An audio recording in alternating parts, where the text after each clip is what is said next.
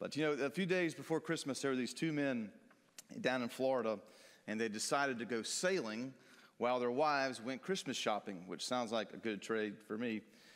And while they were sailing, a terrible storm arose, and they had a hard time and difficulty keeping the boat under control. And then they, they maneuvered their way back to land, and then they got grounded on a sandbar.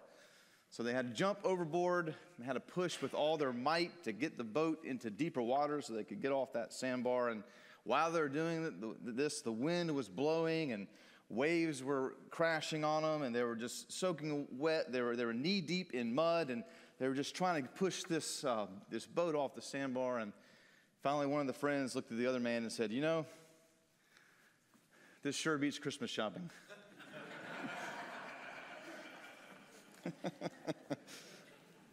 and I would agree with that. You know, when we, when we talk about preparing for Christmas, you know, Christmas shopping is one of those activities we think about when we think about being prepared. Are you prepared for Christmas? Well, let's see. Is the tree up? Okay, check. Is uh, do we have some decorations? Check. What's left? Well, there's some presents we have to buy for, for loved ones and family and friends. We have to go see Santa somewhere, and, and we have to go uh, uh, uh sit on his lap and tell him what we want. At least what my family does that. Uh, but we have certain things we have to prepare for.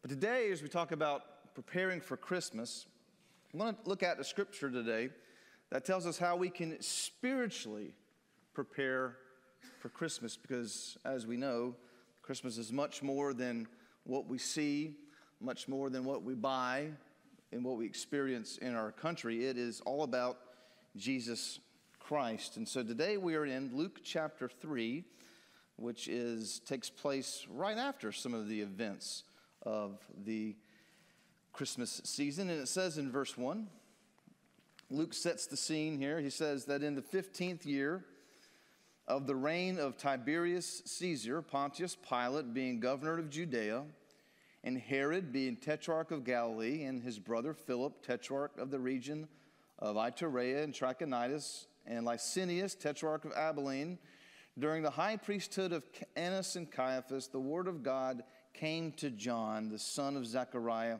in the wilderness.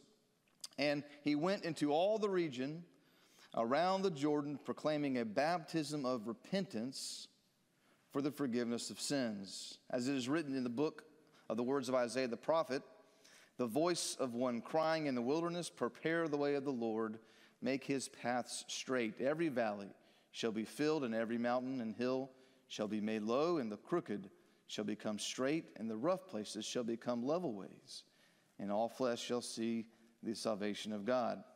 Verse 7 He said, therefore, to the crowds that came out to be baptized by him, You brood of vipers, who warned you to flee from the wrath to come? Bear fruits in keeping with repentance, and do not begin to say to yourselves, We have Abraham as our father. For I tell you, God is able from these stones to raise up children for Abraham. Even now, the axe is laid to the root of the trees. Every tree, therefore, that does not bear good fruit is cut down and thrown into the fire. And the crowds asked him, What then shall we do? And he answered them, Whoever has two tunics is to share with him who has none, and whoever has food is to do likewise. Tax collectors also came to be baptized and said to him, Teacher, what shall we do? And he said to them, Collect no more than you are authorized to do. Soldiers also asked him, And what shall we do?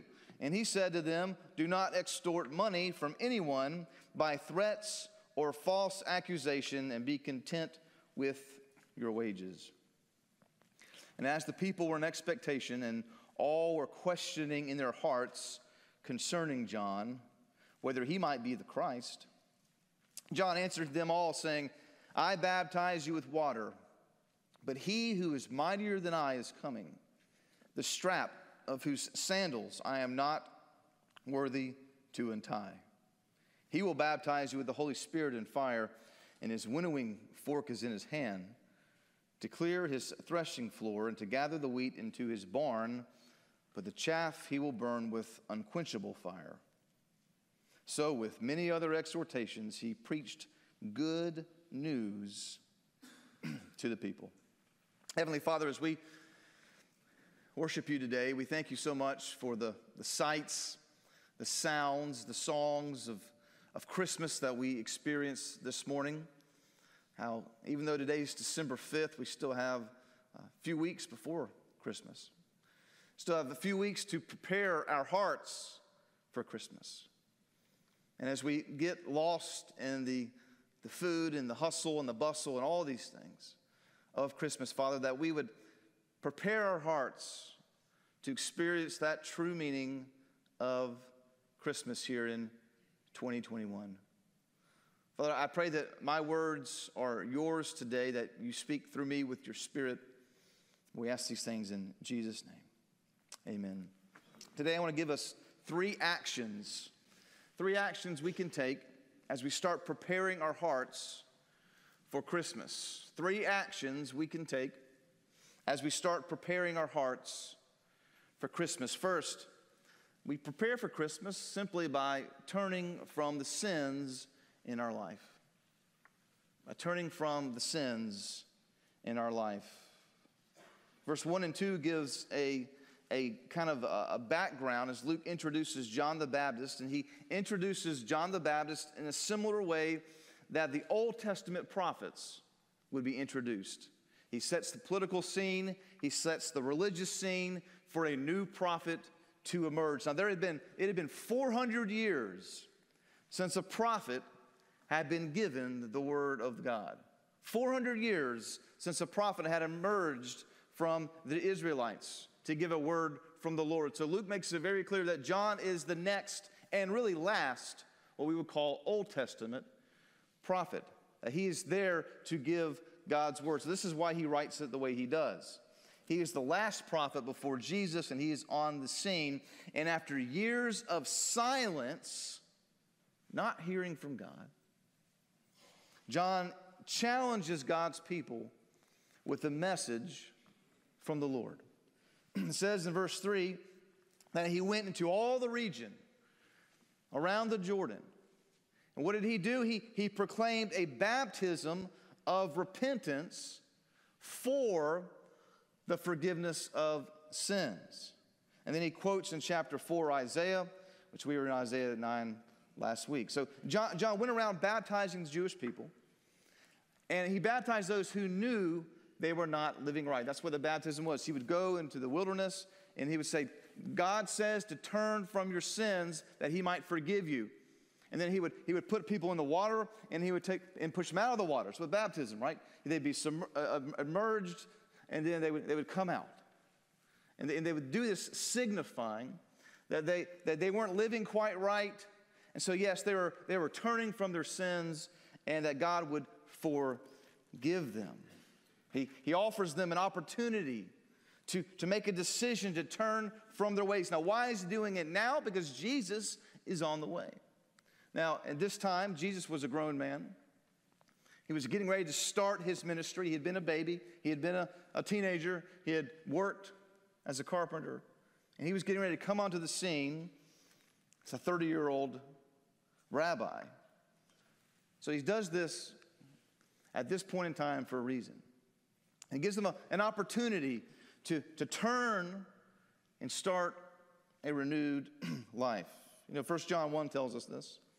First John 1 says this that if we confess our sins, he is faithful and just to forgive us our sins and to cleanse us from all unrighteousness. So when you turn to Jesus and you ask uh, for him to forgive you, we, we call that being saved. You, you're, you're born again. But even once you know Christ, you still have this idea of uh, you're going to still sin, hopefully, uh, not as much as before and, and not in patterns and ways you used to. But there's still going to be days and times where we realize, you know, Lord, I, I have sinned and I'm in sin and, and I need God's forgiveness. Now, He's already forgiven us for that on the cross, but we still need that relationship to be renewed and we still need to have our conscience cleared. And that's what this First John is saying. Because the Christian consistently asks God to forgive him so that he can cleanse us from that which is unrighteous. Verse 10 says, If we say we haven't sinned, we make him a liar, And God's word isn't in us if we claim that, you know, I don't sin anymore. I don't sin. If you ever hear someone saying that, it's probably a good sign that the word of God is not with them. There was a man praying with his pastor at the altar. He came down at the end of the service and, and he was praying and he asked the pastor to pray with him. And the, and the man was turning from sin in his life and, and he was praying at the altar and he said, Lord Jesus, take the cobwebs out of my life. And that's what he was, he was praying, you know. And he said, Lord, take these cobwebs out of my life. And the pastor said, Lord, kill the spider.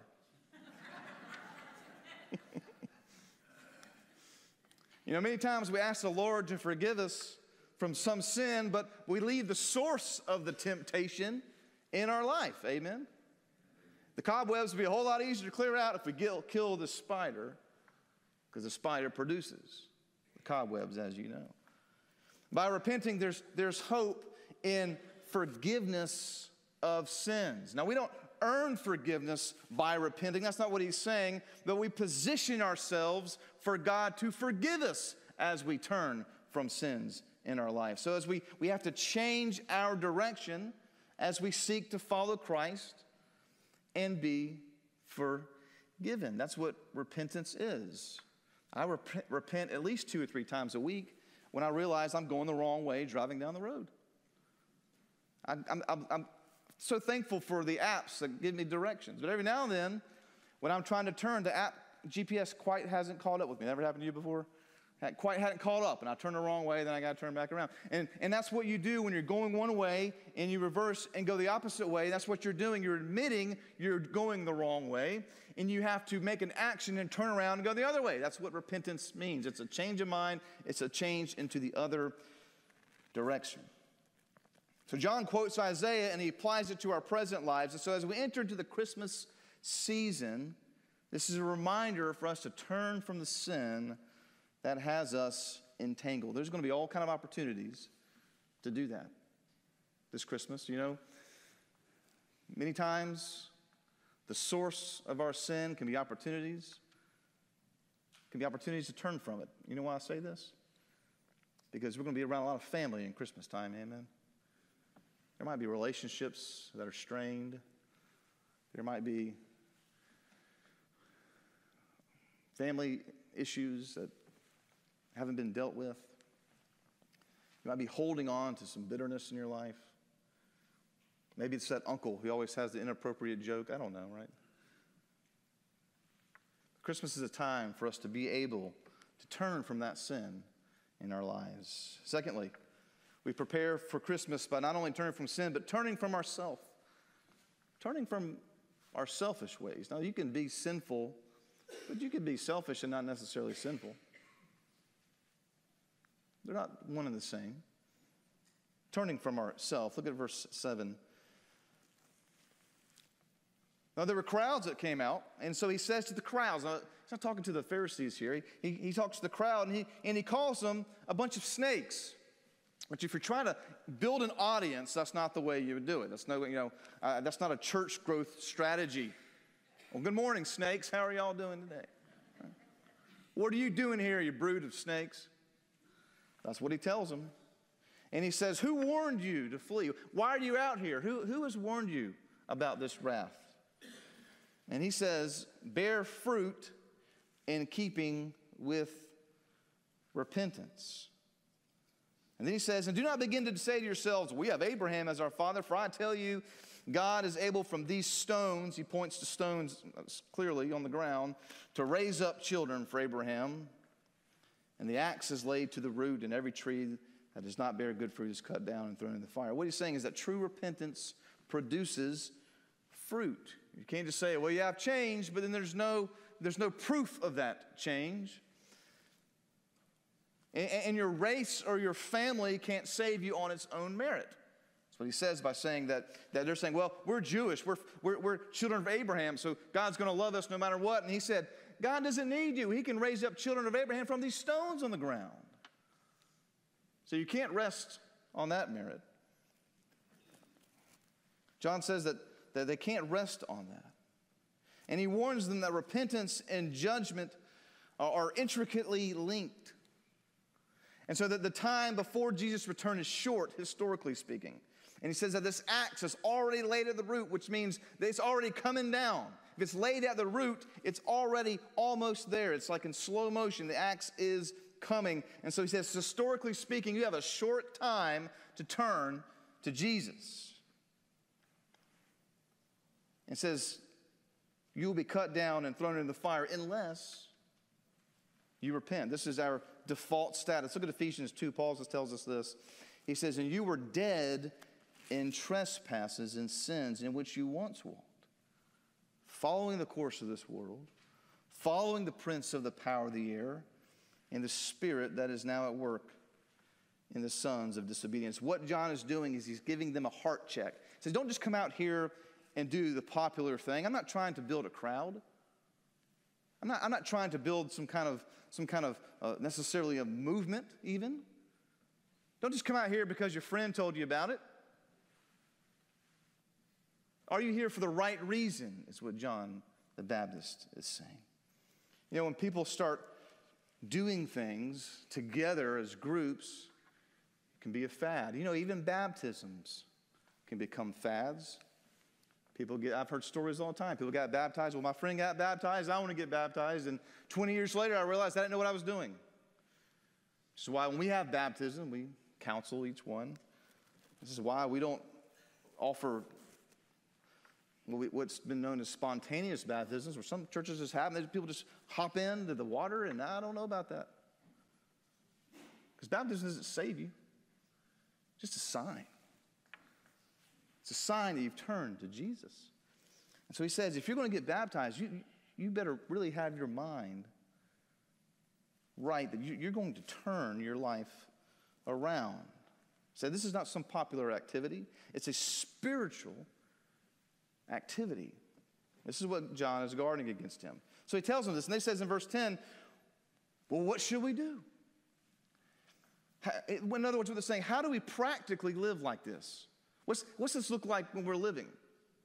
Like, how, how, does this look in our life? If we're turning from sin and self and, and following Jesus, what does this look like in our life? Practically tell me, as I go about my job, what's this look like? What does this fruit live like? And so he says in verse 11, well, I'll tell you what it looks like. Whoever has two tunics is to share with him who has none, and whoever has food is to do likewise. Now, having two coats an outer garment and an inner garment was a luxury. Not all the people had one. So you had, a, you had an outer one that kept you from the elements, and you had an inner one. You take the outer one off. You'd relax with the inner one. But not everybody had that. It was a luxury. So he's saying that someone who is a true Jew, a, a, a true person that loves God, they will also love others, and that they'll be willing to share their second coat with someone who has no coats or has an old tattered coat. In other words, you will, you will love other people. That's what it means to turn from self as we start loving others. 1 John 2 says this Whoever says that he is in the light and hates his brother is still in darkness. Whoever loves his brother abides in the light, and in him there is no cause for stumbling. This is the overarching message of both the Old Testament and the New Testament that a God-fearer is someone who loves God, both loves God and loves others. And this is the practical application that John is getting at. So then the tax collectors say, Well, what about us? Verse 12. How do we do this?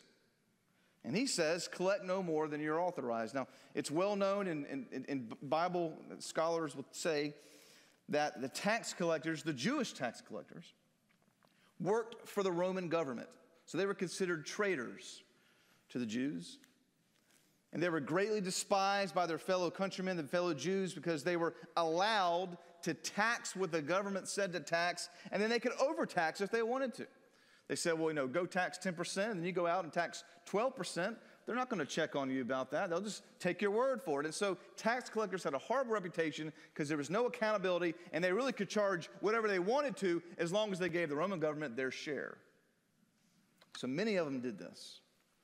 Many would just take a little bit more off the top. Well, government says I need this percent. I'll go a little bit more and keep some for myself, in addition to what the government is already paying them. It'd be a tax collector tip. John says that's not loving your brother. He says, collect no more than you are told to collect. And then the soldiers that served in the Roman government, the Jewish soldiers, came out, verse 14, and they said, And what about us? What shall we do? How do we live this life? He says, Do not extort money from anyone by threats or by false accusation, and be content with your wages. The soldiers also worked for the Roman Empire, and, and they were able to abuse their authority if they wanted to. They had the swords, they had the authority to arrest and to round up. He says, Don't do that. Don't abuse your authority. That's how you're going to live as a Jewish uh, believer in God who serves in the army. Love your brother. Well, since it's Christmas time, I, I and children love Christmas, as we know. I, I want to share with you how children have described what loving others is like. You know, sometimes children have the best theology. Did you know that? Rebecca, age eight, says this When my grandmother got arthritis, she couldn't bend over and paint her toenails anymore. So my grandfather does it for her all the, ta- all the time, even when his hands got arthritis too. That's love, Rebecca says. Billy, age four, says this When someone loves you, the way they say your name is different. You just know that your name is safe in their mouth. Chrissy, age six, says that love is when you go out to eat and give somebody most of your french fries without making them give you any of theirs. you know, Chrissy, that is love. We're having to buy, my family, we have to buy larger and larger french fries because dad eats them all. We have, get, we have to get the basket of fries now. Danny, age seven, says that love is when my mommy makes coffee for my daddy and she takes a sip before giving it to him to make sure the taste is okay. Amen. And to make sure there's no poison in there, right? Nika, age six, says if you want to learn to love better, you should start with a friend who you hate. And finally, Tommy, age six, says love is, is, is like a little old woman and a little old man who are still friends even after they know each other so well. Amen. That's what love is. We can prepare for Christmas by turning from ourselves, loving God, loving others. If you don't know how to do it, I just gave you a bunch of examples. Loving others like ourselves. Thirdly, number three, prepare for Christmas by turning to Jesus. Turning to Jesus. Verse 15 says, that as the people were in expectation and all were questioning in their hearts concerning John whether he might be the Christ, the Jewish people were on the lookout for this coming Messiah. And even though John was not of the lineage of David and did not have the, the prophesied traits of the Messiah, his message of repentance resonated in such a way that they, they were preparing for Jesus to come and they questioned even if he wasn't him. And John says this in verse 16. He says, I baptize you with water, but he who is mightier than I is coming, and I'm not worthy to untie his sandal, and he'll baptize you with the Holy Spirit. So John mentions two realities here. First, he says this that a master's slaves would often untie their shoes. And John is stating that he is not even worthy to be the Messiah's slave, yet, yet, yet alone to, to be the Messiah himself. So he says that.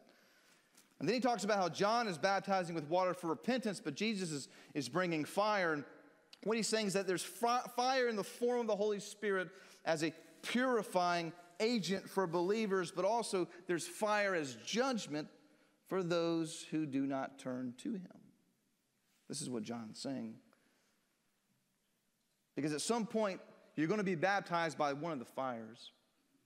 Look what Philippians 2 says that at the name of Jesus, every knee should bow of those in heaven and of those on earth and those under the earth, and that every tongue should confess that Jesus Christ is Lord to the glory of Father of God the Father. That's what he's saying, that at some point, every life will bow this knee and confess. It's just a matter of when you do it. That's what John is saying. He mentions the same thing in verse 17. And then in 18, it says that with many other exhortations, he preached good news to the people. Ken was a, was a man who worked on the Alaska pipeline in the 1970s. And he worked up in the cold uh, of the year and, and, uh, for the whole year. And then he came back home. And so he, he, he worked up in Alaska in the cold. So he you know, grew his hair out, had a long beard. And you, know, you don't have to worry about looking good up there. And, and, and he came back home after working on it. And, and the first Sunday, he walked through the church doors and sat on the back row. And everybody was a little nervous because he looked like a grizzly bear. long beard and everything. And that morning, the gospel was preached. The preacher gave an invitation. The music started. And old Ken came down the aisle. And tears came down his face, and he, and he gave his life to Jesus. Well, the next Sunday, he came back, and he was dressed in three piece suit and no beard, clean shaven. And they said, Well, what, Ken, what, why, why did you dress up? Why did you change your looks? And he said, Jesus changed me on the inside, and I want people to know it. So I changed on the outside. That's what Jesus does for us when we turn to Him.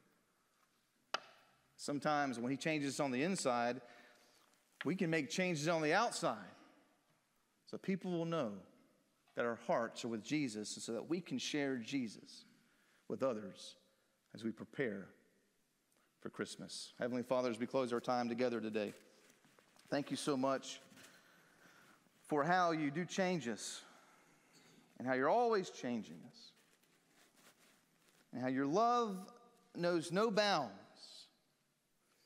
And there's an opportunity for all of us to turn to you. And like John the Baptist said, time is short, it's fleeting. We never know if we will even have another day in life. We don't know what tomorrow brings. So we should live life as if that axe is at the root of the tree. We don't ever know, Father. Lord, put this season in perspective for us.